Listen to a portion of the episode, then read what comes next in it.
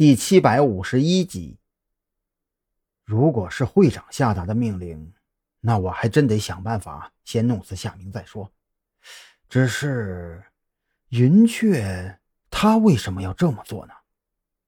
黑狼如此琢磨着，之前那腾然而起的怒火消散殆尽。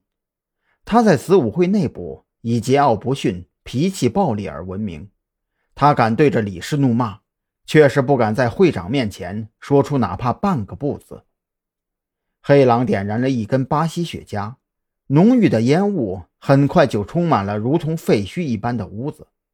他就那么蹲坐在这片废墟中，目光死死地盯着距离他不远处的一把破旧的黄色的小伞，思绪仿佛回到了数年前。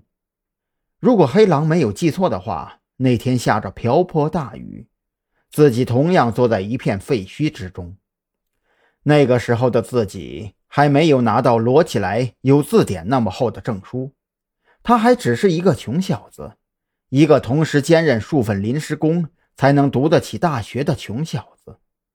可就是在那天，瓢泼大雨突然被一把橘黄色的小伞隔离开来，他还记得那个女孩的笑脸，还记得那个女孩告诉他。如果生活欺骗了你，不要悲伤，不要绝望。上帝为你关上了一扇门，就必定会打开一扇窗。不，不会错的。黑狼狠狠地吸了一口浓烟，没有像往常那样在舌尖回荡之后就喷吐而出，而是将那浓烈到让人窒息的烟雾一口咽下，感受到喉咙、支气管。甚至是肺泡里传来的剧烈刺痛感，双手握拳，青筋暴起，努力地克制着自己，不让眼泪肆意流淌。是啊，自己没有记错。可是云雀，你忘了吗？黑狼想要咆哮，可他更清楚，咆哮不能解决任何问题，只会让问题更加复杂，最终。在这间已经沦为废墟的小屋子里，只剩下黑狼一个人盘膝而坐，眼帘中是打转的泪花，那把小黄伞上是刺目的裂痕。其实我和黑狼很早以前就认识。云雀提及黑狼的时候，目光同样有些闪烁。张扬分辨得出来，这种闪烁并不是虚假的伪装。反倒是像被刻意遗忘了的悲伤。然后呢？张扬只能用这三个字来回答。他这会儿的心情非常复杂。云雀的计划很完美，完美到张扬都挑不出任何瑕疵。这个女人就像是为了谋略而生，只可惜生错了年代，更是走错了路。那是很久以前的事情了。实际上。这件事也算我亏欠他的。云雀没有注意到张扬脸上的复杂表情，他觉得此时此刻自己非常矛盾。分明很多事情都已经过去了很多年，分明很多事情自己一个人的时候都不愿意想起，却偏偏想要对张扬讲出来。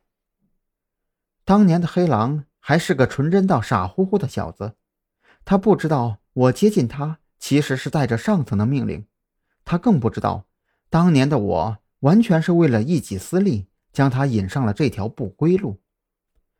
云雀模糊不清地诉说着，张扬却也大概听明白了其中的缘故。之前关于卢子良分明有那么好的条件，怎么还就跟子午会混到了一起的疑惑，今天终于解开了。只是张扬疑惑地看着云雀。你他妈明知道这是不归路，还要忽悠一个纯真到傻乎乎的小子上船，这是不是有点过分了呀？不过话又说回来了，黑狼走上这条路固然有云雀的错在先，可从人性的角度出发，能够因为云雀而走上犯罪的道路，即便没有云雀，以后天晓得会不会有燕雀或者飞雀呢？张扬黯然叹了一口气。古人那句“难得糊涂”，倒也真是大智慧。每一个案子查着查着，就涉及到了人性的本源，而人性这种东西，又岂是三言两语就能给解释清楚的？这种时候正适合那句“难得糊涂”。